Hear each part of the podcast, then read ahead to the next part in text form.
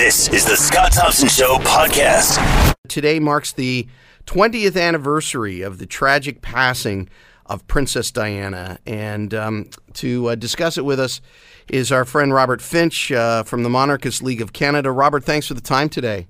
That's my pleasure, Jamie. How are you? I'm, I'm very well. Um, this is a this is a big day uh, for people that are, are monarchists, for people that loved and appreciated uh, Diana, whether she was a princess or not a princess, just for the the work she did in, in the world and the light she brought. And, um, you know, everybody's doing the I remember where I was when I heard the news kind of thing today. But what did Diana mean to Canadians, do you think, Robert?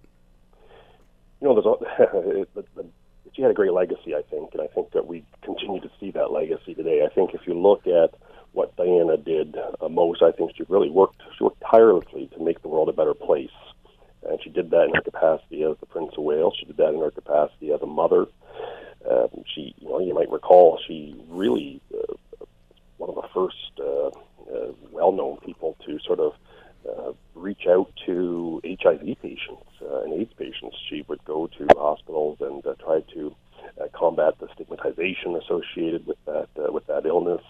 Uh, she was very active in uh, supporting the victims of war, uh, and one of her uh, her causes that uh, I think we continue to see the legacy today is uh, is to was to get rid of landmines around yes. the world, and I believe that uh, it was her, her you know her her, her drive to do this uh, that really uh, has made the world a much safer place uh, than than what it was uh, before before that. And she did all of this. She did all of these causes. She uh, her, her, her charitable uh, functions and her, royal role. She had a very obviously prominent royal role as the Prince of Wales, Princess of Wales, and she balanced that with uh, perhaps the most difficult job, and that's the job of being a mother. And I think that uh, when you look at uh, both of her boys, you know, William and Harry today, I think they are the living legacy of, of the Princess of Wales.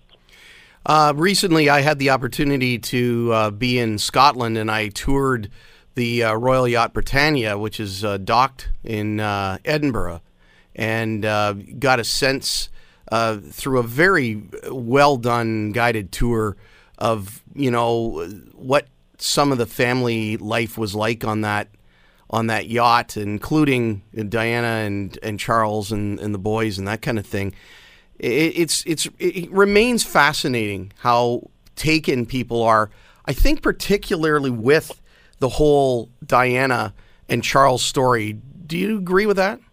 Oh, I think so. I, I, I think that, I mean, w- when you talk about fairy tale weddings and, and, and whatnot, that's the, that's the marriage, the, the, the wedding that comes to mind. Yeah. Uh, I mean, I was I was a little boy, so I could I, I didn't remember anything of watching on TV. But if you kind of uh, take yourself back in, in, into that time, um, I mean that, that was a, a major, major story. I mean, everybody around the world was focused on uh, on that particular uh, wedding. There was uh, there was there was interest and an attraction to uh, to Princess Diana that uh, was really un, un, un, un, unparalleled, and I, I don't know if it's even been paralleled today. I, I mean, I think some people have.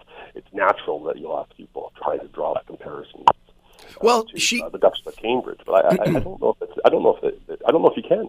She opened the door, I think, uh, in my opinion, to you know making. To, to letting some of the hot air out of the monarchy a, a little bit, or uh, the hot air out of the royal, the royal family.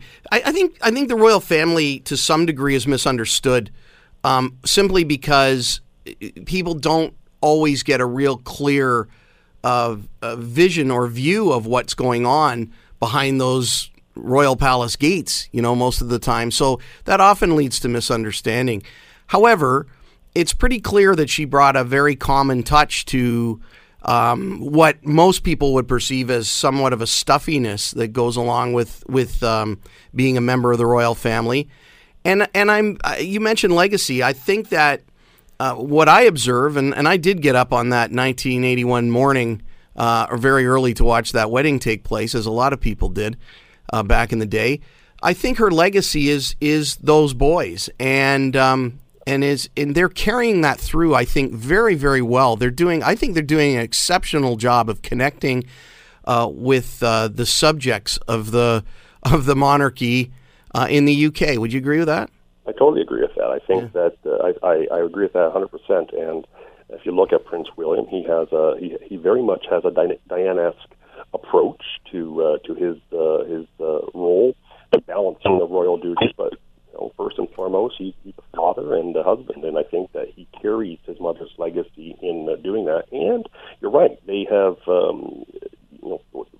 One thing with Princess Diana is that she she did soften the monarchy.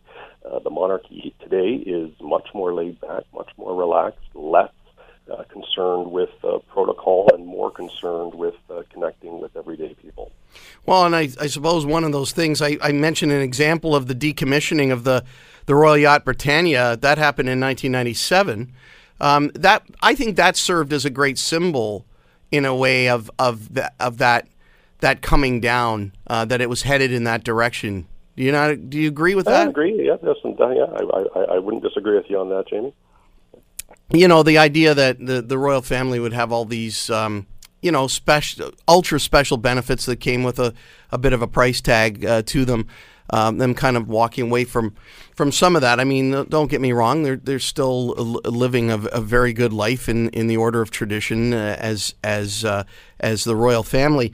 But I, I guess um, it was interesting too when we look back uh, 20 years uh, to this particular day at what went on over the course of the week that followed the death of Diana and how there was no protocol whatsoever for uh, her funeral.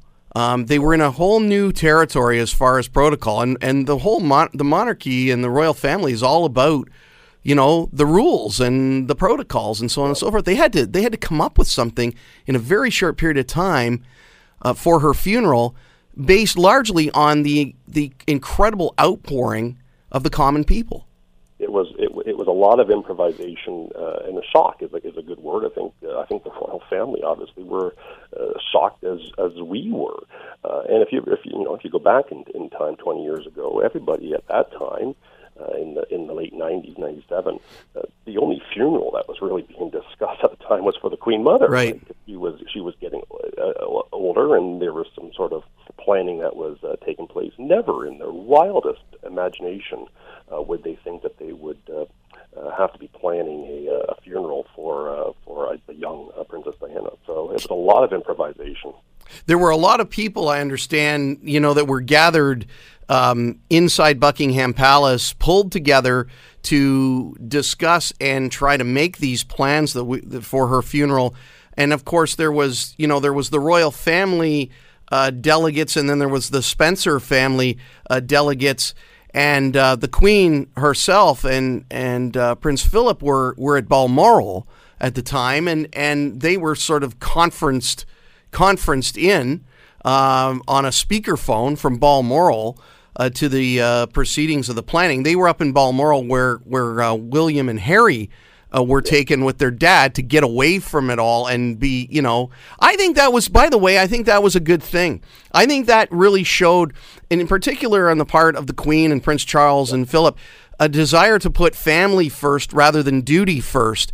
And and I think they made the right call. They got a lot of heat for that. They got a lot of heat for that. Uh, that they did. You know, but they made. I think they made the right call you're bang on. They, uh, they. I remember those days in the aftermath. They, they, they were, you know, there was a lot of pressure on the, on the Queen in particular. Uh, that uh, you know, what, what, what are you doing? Um, but uh, you know, she had the, she had the, the, the insight to say, listen, I gotta, I, I have two roles here. I'm the, I'm the, I'm the queen, but I'm also a grandmother. Yeah, these are my and children here. They're there, exactly, exactly. And uh, for what the queen did to isolate the boys from uh, what was going on down in uh, London, I, I think was very uh, empathetic, very compassionate on her part, and she really deserves a lot more credit uh, for that than what she. I think she's getting it now, but I said certainly in the aftermath, I think she took a little bit of heat, and it was really uh, unfair. Well, and it, and it, I think that whole the the feeling of the people. Um, uh, you know, of Britain at the time was it, the whole thing was honest and authentic and even the even the ill feelings the, the, the feeling of deep sadness that was expressed by the common people uh, that was just absolutely unprecedented followed uh, by a, a, wave or a move towards a tension or an anger uh, towards the royal family. But again, the Queen listened. The royal family listened to what the people were saying. And I think at the end of the day, when we look back 20 years, I think we need to recognize that at least they heard what the common people were saying. And the Queen kind of responded to that. And yes, she did take to the airwaves, um, you know, eventually uh, to um, you know to say what she said uh, about Diana and uh, to answer some of that.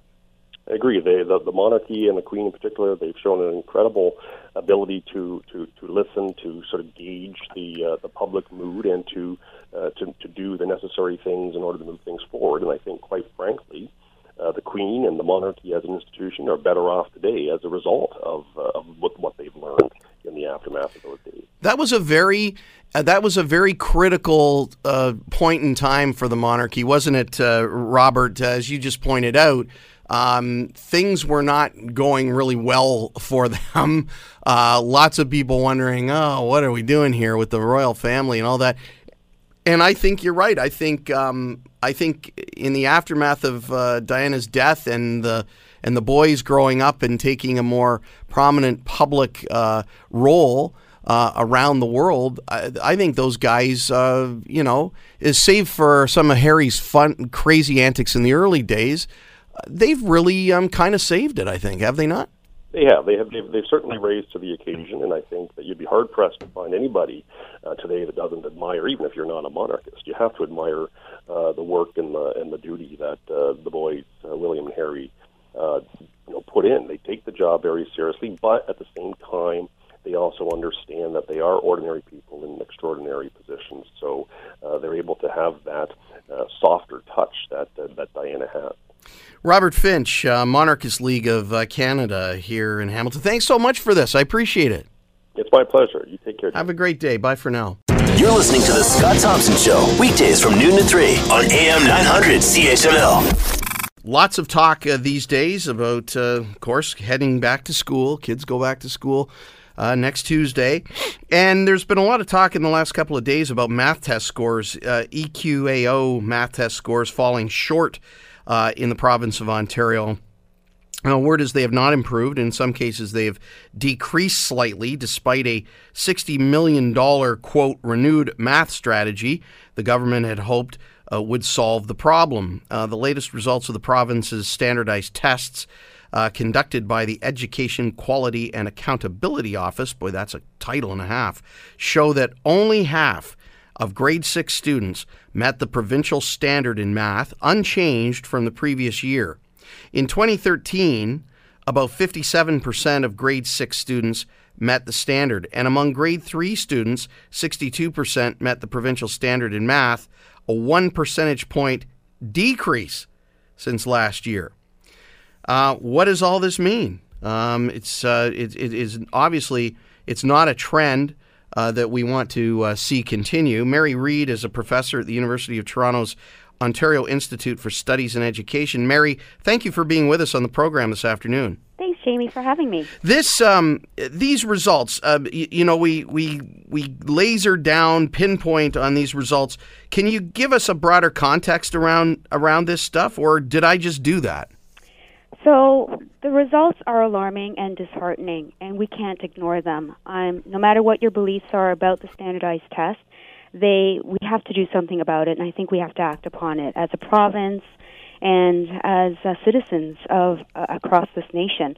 Um, only half stu- half fifty percent of students in grade six being able to perform at standard is something that we have to act upon, as well as the decrease in, in grade three. Okay, so let's educate everybody that's listening to this program because there are lots of people listening to this show who are completely out of touch with the way things work. There are people who wouldn't have a clue what an EQAO test is. They wouldn't even know that we're doing standardized testing in school. There are others who uh, know about standardized testing and who are listening to other experts around the globe who are saying get rid of standardized testing. It's one of the worst things you can do to educate people.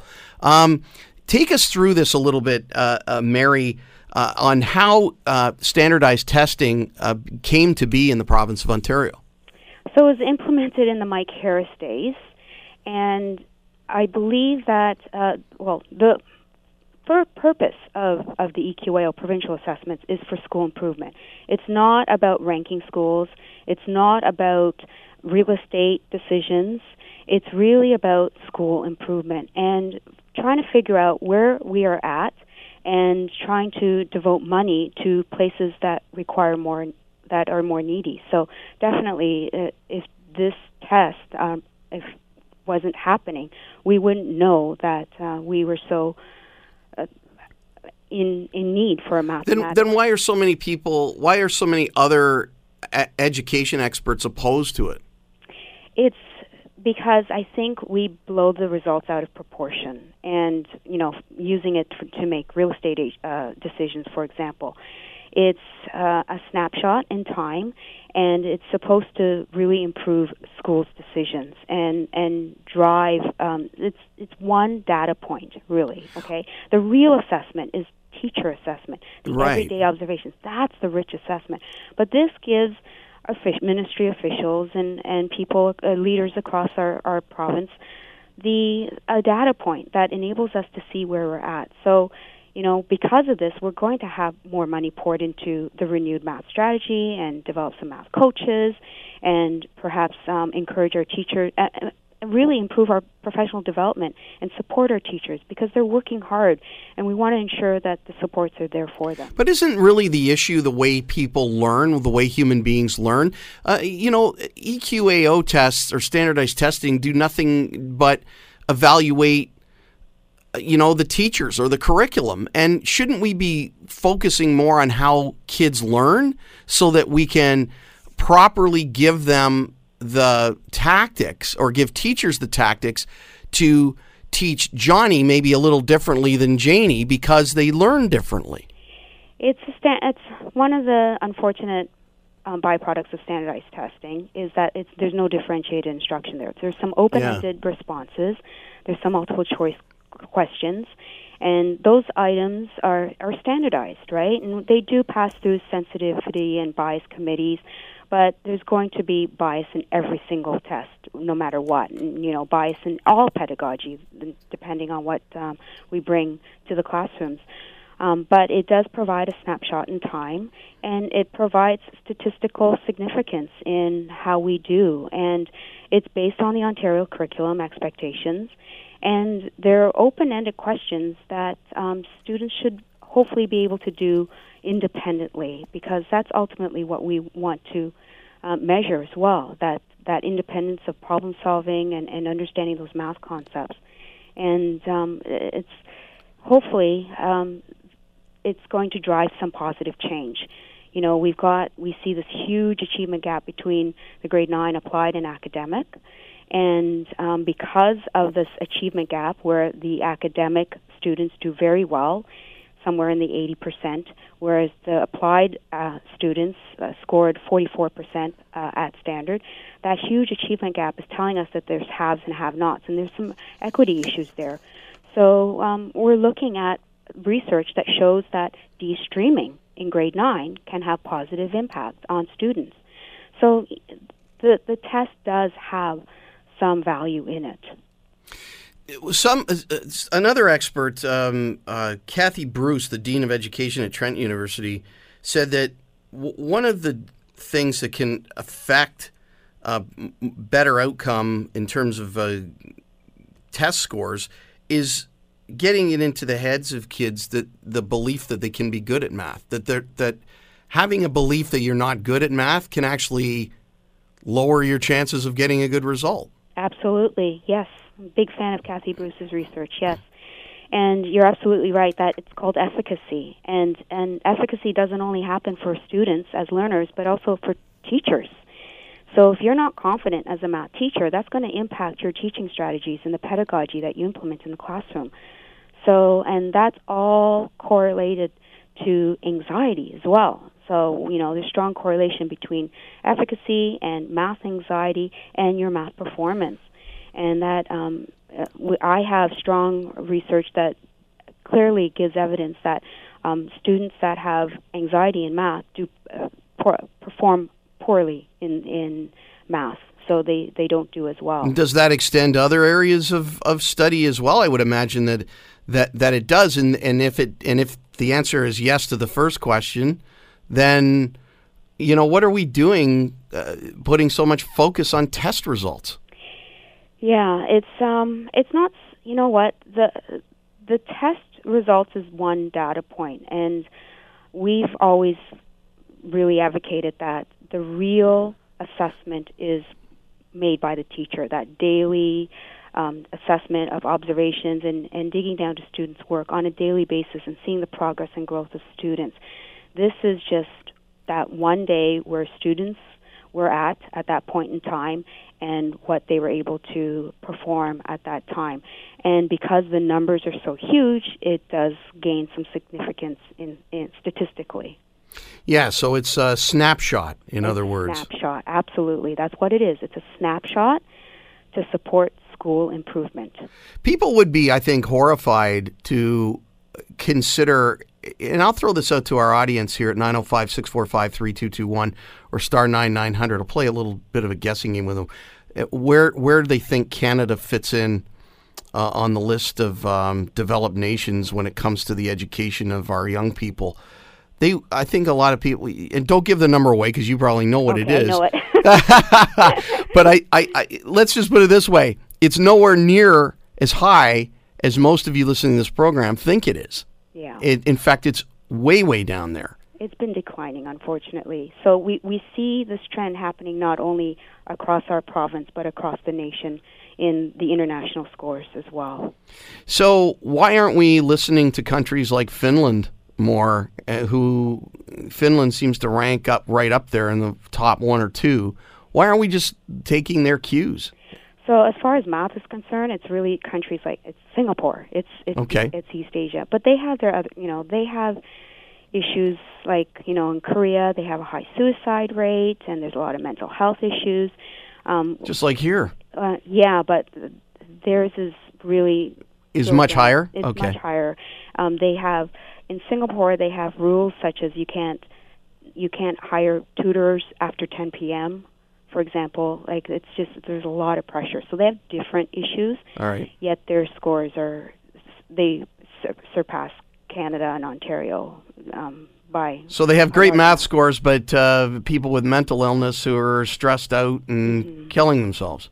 Yeah, but Singapore, we can learn a lot from Singapore. We've got, they have um, a very small attrition rate. Teachers are highly, highly valued, and when teachers become teachers, they they they stay as teachers. And when we when they give professional development to their teachers, it's not this one shot deal once a week or a half a day here or you know after school here but they pull them out of their classrooms and they focus in for six weeks to even six months at a time where you're going to really delve and be immersed in professional development and then go back to the classroom and and begin to collaborate with your colleagues so Well, what happens at these professional development days that they have once a month now in this school year?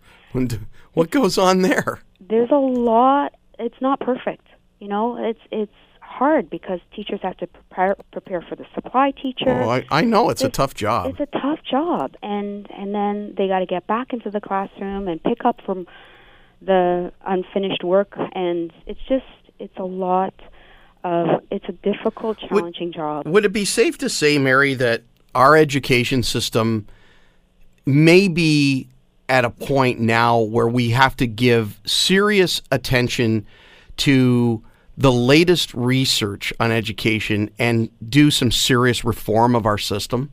Or we're going to be in trouble? Yeah, I I think we are ready for a new curriculum. That's for sure. Okay. I'm a critic of the curriculum, and it's 2005. It's old, and there's hundreds of expectations that teachers have to cover, and that's a lot. I think the curriculum needs to go more in depth, and right now it's all breadth but no depth. It needs to have an understanding that that gives needs to give students opportunities to delve deeper into the concepts and to make more stronger connections between the, the math strands and to also give more opportunity to students for cross curricular integration. So teaching math through history, geography, science, for example. Right. So that's a really good starting point, and I know the ministry is is beginning to go in that direction. We need to de-stream grade nine. Like the by the time when kids hit grade eight, they're not ready to make a decision if they're going to go to university or not uni- or non-university Right. um, streams, right? So we we need to de-stream grade nine, which means that we have to revamp the grade nine curriculum as well, and um, make sure that all needs are met, not just um, students in the academic stream. And and I'm guessing that unfortunately that takes legislative change, and that's the stuff that moves the slowest. When you start bouncing stuff around politically, um, the last people that uh, really uh, are considered are the are the students. I mean, it's the politicians just bouncing stuff around. It's it's it's kind of messy. The Ministry of Education, I'm hopeful that they are listening and that they're going to act upon it. Now that we see the scores and they're going to move, I, I, I have faith that they will be moving on this, and it's not going to be ten years from now. It's going to happen soon. Well, I hope I, I hope you're right because uh, it, it has to. We can't. We literally can't afford to to wait around. Um, yeah, because we won't be able to compete in a global society if we continue Yeah. with um, low results. Yeah, Mary Reid, professor at the University of Toronto's Ontario Institute for Studies in Education. Uh, thanks for spending a bit of time with us here this afternoon. Thank you so much. All the Take care. best. You Bye-bye. too. Bye. 905 645 3221 or uh, star 9900.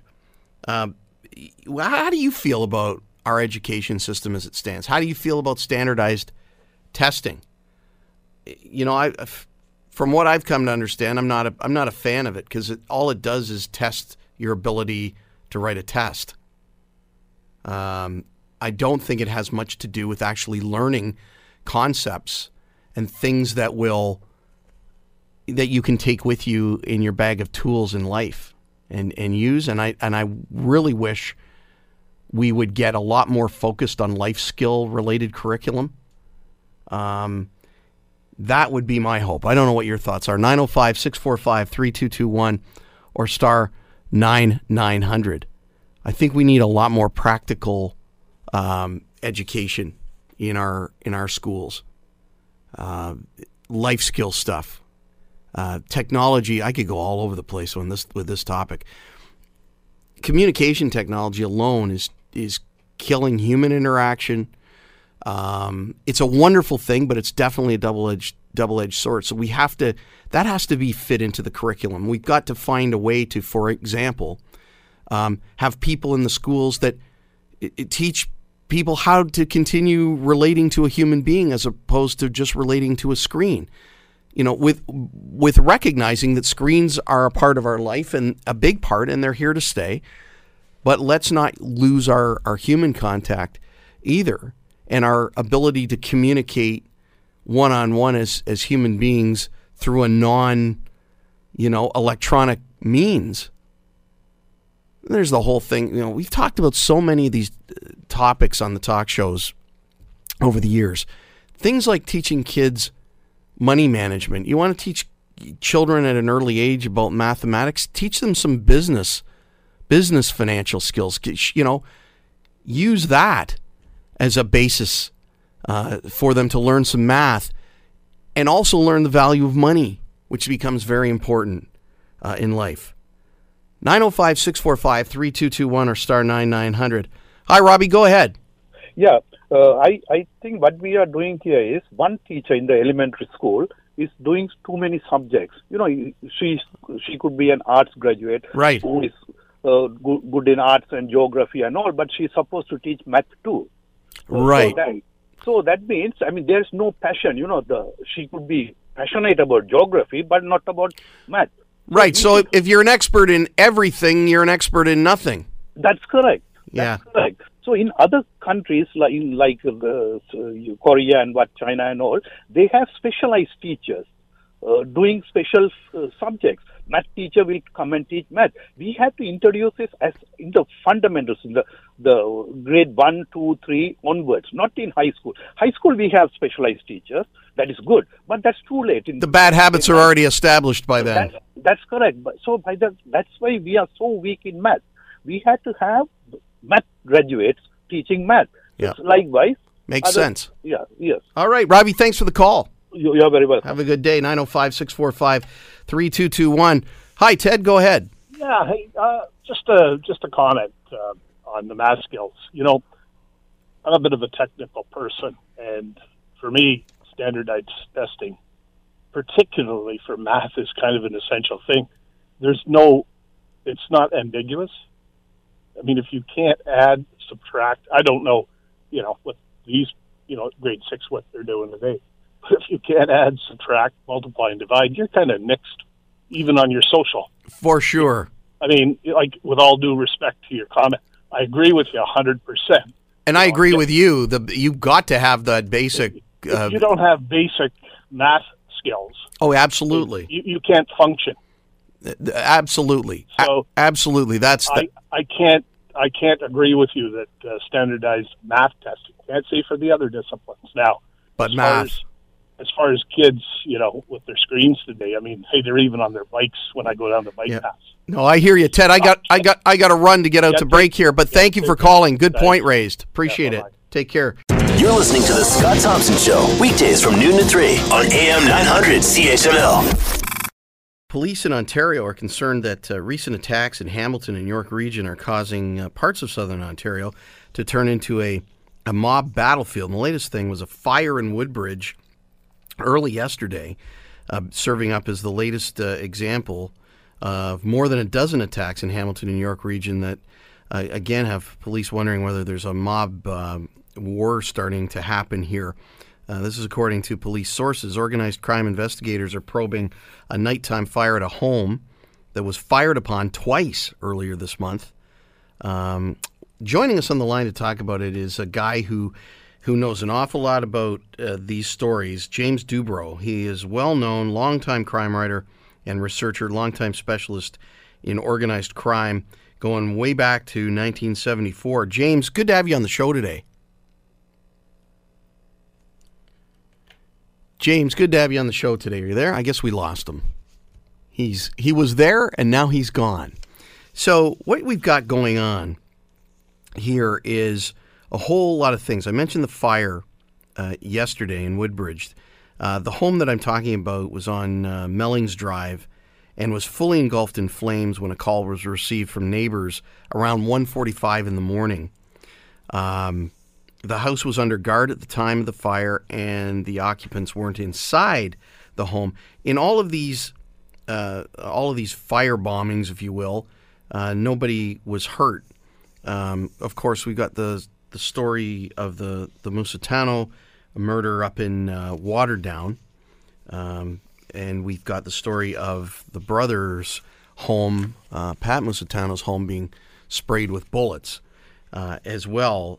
You know, c- connecting the dots. The gets police are saying, "Wait a minute, there's a lot of strange things going on here. How do these things all all connect?" Uh, James Dubro is a, an expert on these things, and he joins us on the line. James, uh, good to have you on the show. Oh, good to be here. Excellent. So your your um, you know your history with uh, looking into organized crime uh, as a writer, researcher, journalist goes back to 1974. Yes, uh, I'm afraid it's over fo- oh, 40 years or so. My goodness. Yeah. S- A So lot has happened. Yeah. So okay. So for for the average person and the average talk show host like me, Yeah. looking at recent events, namely um, the murder in Waterdown. Yes. of Mr. Musitano, uh, and then followed up by the bullets that hit his brother's home um, in in central Hamilton, and then Pat, Pat Musitano is, is the key one there, uh, even though he hasn't been killed yet. right, okay, so so let, I'll just hand it over to you. Start connecting these dots for me to Right, to this well- stuff in Woodbridge too. Yeah, you said something uh, that the police are looking into a possible mob war, and I, I think it's a little premature to call it a mob war. We've had them over the years, and they certainly have one in Montreal right now. It's more like a classic mob settling of accounts going on, Hmm. and you know, it's natural in human nature, I, I think, to assume that all things are connected. We've had a number of shootings, arsons, bombings, and professional hits in the last five months. You know, in Hamilton, Toronto, and Vaughan but of the actual people killed, there's only about three or four. Where we have dozens in Montreal. I, I think what we have, and they may not be connected. That is, some of them may be connected for sure, because they're all connected in the sense that they're an organized crime settling of accounts. There's no question about that. But whether it's over various drug turfs, or whether it's over gambling um, concessions and gambling operations, or whether it's over, as a lot of people think, and I think, uh, various Ndrangheta cells, the older Ndrangheta cells run by the Musitanos and the Commissos here in Toronto, and newer ones coming in from Italy and uh, establishing themselves in the Greater Toronto area and the Hamilton area. That's probably what's really going on. That there is organized crime. The mafia isn't as unified as everyone says. We talk about the mafia, but Yeah. there are actually many mafias, uh, many mafia cells, many mafia organizations, even in Italy. So there's always internal friction and people jostling for position and power and turf. And I think that's what's going on here. And of course, we have a very big uh, organized crime presence in the Greater Toronto area, Right. and Hamilton area. So that's going back for 100 years. Well, you you stop. You you know you talked about gambling, drugs, all that stuff. Yep. What what? Let, let's drill down a little bit more on that. What what are what are the big what are the big fights over nowadays? What's the big racket? What's the thing of value that that these organized crime um, groups would be Fighting over. right? Well, there's a lot of things. I mean, uh, I suppose the main things would be cocaine trafficking. You know, I, a number of people have told me on the street that the, some of the activity against the Musitanos is over cocaine uh, territory in the Hamilton Niagara region area.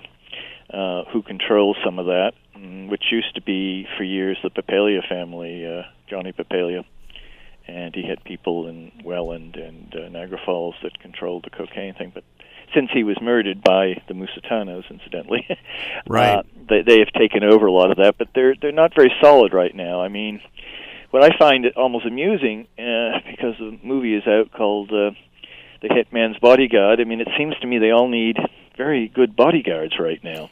Yeah, I mean, it's ironic. Angelo was killed. Pat, you know, uh, a super blowhard type. Uh, it, it, he wouldn't be around past Labor Day, which is coming up, if he didn't have very good protection. And and, and I noticed in the uh, arson last night there were people protecting the house, the people protecting. So it's a very good growth industry as being an enforcer and bodyguard in in the organized crime right now. That's a very good job career option. How does um, I mean you you're looking into all of these things all the time. Uh, there was a, a record cocaine bust two days ago. Yeah. Two hundred and fifty million dollars worth uh, street worth of cocaine, uh, the largest ever. Um, that must have had your wheels spinning a little Oh, bit. Oh, sure. Well, they did. I noticed the police didn't say where it was going and uh, who was going to be distributing it, but I, I, you can be pretty sure that would be going. First of all, it's probably organized by uh, Mexican and South American cartels, but it, it's probably going to bikers and uh, mafia uh, groups throughout Montreal area, Quebec area, and Southern Ontario. There's no question about that. They have an endless amount of supply. That, no matter how much, and that was a lot they took out.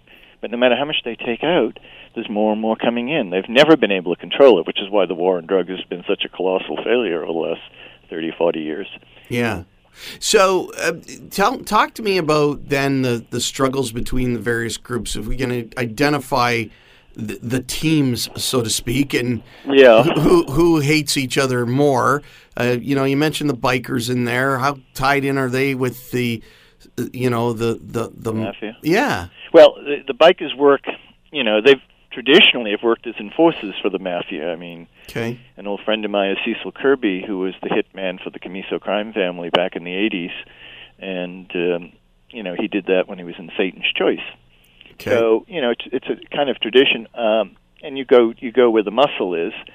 Uh, but they've been working together in Montreal the last few years. Uh, the bikers, the uh, mafia, the Italian mafia, and the street gangs, the Haitian street gangs. There, they've been working together as three sort of almost you know integrated units on a lot of operations. So organized crime works with you know they try to keep things whatever they're running, whether it's ecstasy or cocaine or pot, which is going to be out the window for them soon. Uh, although they'll they'll try to lower the price, I think, and keep a share of the market. right. Where does heroin and meth fit into this? Oh, heroin, uh, speed, and and meth, and all those drugs, you know, that fentanyl fits in. Right, This. Yeah, yeah. It's, a big thing. Now that A- Asian organized crime, we've left that off the docket here for the moment, but Yeah. they're very big into the fentanyl and opioid, uh, as well as the marijuana production and all that. And uh, a lot of the fentanyl comes from uh, pill press factories in China. So Chinese organized crime is very involved in all this, and they can send it to their dealers here in, in North America, uh, especially in, in the Toronto area, Hamilton area. So, which groups hate each other uh, more, and give us a sense of where the conflict is, where the friction is? Well, at the moment, it seems like everyone hates everyone else. Okay. to say it. It's a free for all. Yeah, I think since Vito Rizzuto came back and tried to consolidate, see, he lost. Vito Rizzuto was in jail for about eight years in the states for a murder, which involved conflict inside the mafia. Again, it involved him being a wheelman on a very major killing in the uh, uh, the Gambino family back in the. Uh, no, it was in the Bonanno family. Anyway, it was back way back in time. Even you're losing track of them I all. know. There's just so many hits and everything. Well, it- actually, that is a famous story. But he he he went. He came back, and when he was gone, uh, all sorts of people in his family were killed, including his father, his son. Uh, he lost a lot of face, so he came back a few years ago and tried to, you know, balance the card by killing a lot of people and putting people in line. But the time he started to do that, he never got total control, but he started to. Uh, he died of natural causes, uh, and once he died, there had already been many alliances, you know, uh, faux leadership and various temporary leaderships when he was in jail, and there was a lot of just venting of uh, revenge and people killing each other in that Rizzuto family, and part of that has it, it has affected uh, Southern Ontario too, I should say, although Rizzuto didn't directly control Southern Ontario. He had people here. The Musitanos were tied into him, various other people, and uh, the dissolution of the Rizzuto family is still an ongoing epic battle in Quebec and, and, and a spin-off in Southern Ontario. So they hate each other. Bikers and the Asian crime groups and all the other criminal groups tend to work together, but you know, uh, the, the Haitian games don't have haven't had a lot of respect for the Rizzuto crime family Italian, and they've been some of them have been hired as hitmen or acted as hitmen in the killing even of Rizzuto's son. And here we've seen street gangs.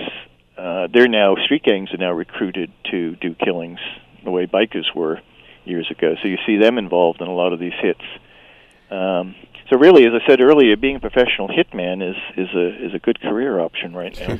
And so all of this is over uh, drug trafficking, in particular, the, the the drug of the day that's making that has the biggest profit margin seems to be coke. Is that is that correct? And gambling. Coke, yeah, there's a good market for coke, and there's an endless supply. So yeah, coke is certainly one of them, but it's not the only one. What about steroids and stuff like that? Steroids is a very good. You know, people overlook steroids, but it's a very good moneymaker for organized crime because you know, let's face it, it's hard to get them legally, and every gym has a supplier, and usually they're connected to organized crime. Yeah, Yeah. steroids for sure.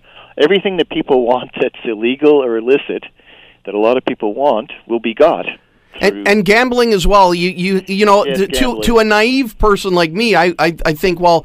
You, you know, there's casinos everywhere. Why do you, why would you get involved with organized crime to do gambling? And what does that look like? Are we talking about back rooms where Back they're rooms. throwing dice? Like Yeah, what's going backroom- on? Backroom uh, card games, everything from backroom card games to online, huge online operations, which are, you know, admittedly, morally these days, the government runs most gambling, so it's hard to say they're uh, they're terribly offensive, but they are illegal.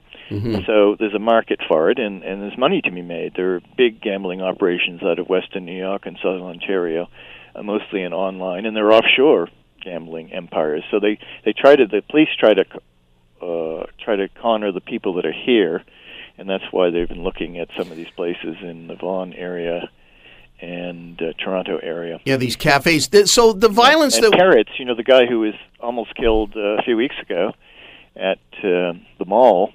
He Yes. was he was he was very much into these gambling operations, and he was involved uh, in a in a shooting uh, which left a woman, uh, an innocent woman, uh, maimed, Louise Russo, a few years ago. And Mhm, that, that I remember do- that story. Yeah. yeah, and that had to do with a hundred and ten thousand dollar debt from gambling. So all of this ties in, you know, because gambling leads to loan sharking and extortion and how do you get the money back? Well, often you have to resort to violence. You have to send a message to the people.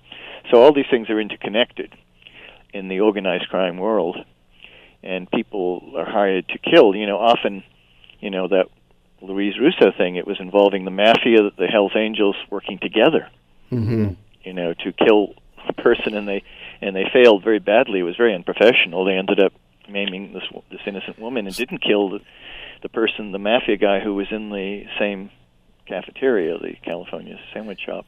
He got off free. So these uh, incidents lately, uh, as you said at the beginning of our conversation, are more to do with um, settling scores. Some some of them, I, I'm guessing, go back quite a ways because if you look at the uh, Angelo Musitano uh, murder in Waterdown here, um, you know he was off in a new life uh, apparently, and and had young children, and uh, I feel terrible for his children, and and that's just a horrible thing. Um, uh, but that was you think that was a score that was being settled from whenever. Yeah, well, remember uh, going back uh, almost 20 years. Yeah, the the Musitanos were behind, and they they were in jail for eight or nine years. Mhm. Angelo and his brother Pat for the killing of Johnny Papalia and Carmen Barillaro, and another killing they were involved in. And they were also involved in the suggested killing or the uh, contract uh, on some other mafia families, including uh, K9, who was a biker guy uh, who was well known in Hamilton area, now dead. Uh, the. So there were a lot of people out to get the Musitanos. They were in jail for you know eight or nine years, and uh, it was only recently that people have started to move on that. If that's the case, as I say, they don't all all these shootings and killings and hits don't have to be necessarily connected, uh, in the sense that you know there are various motives, including revenge Right. which uh, classically is a um is best served cold. You know, it's a That's how the old saying goes, anyway. yeah, yeah. I mean, the point is that you never forget these things, and there are people in the Papalia orbit, and in in the Barillaro orbit, and Luppino orbit, and even the Canine orbit that might want revenge for their killings, uh, even 20 years ago. Right. James Dubro, uh, expert on uh, all things organized crime, uh, writer. Thank you so much for uh, spending some time with us today. I appreciate it. Thank you, Jamie. Take care. Have a great day. Bye bye. Bye. There's uh, James Dubro, and yeah, interesting. Very interesting. Disturbing. When I say interesting, I mean interesting in a disturbing, uh, dark, macabre kind of kind of way. The Scott Thompson Show, weekdays from noon to 3 on AM 900 CHML.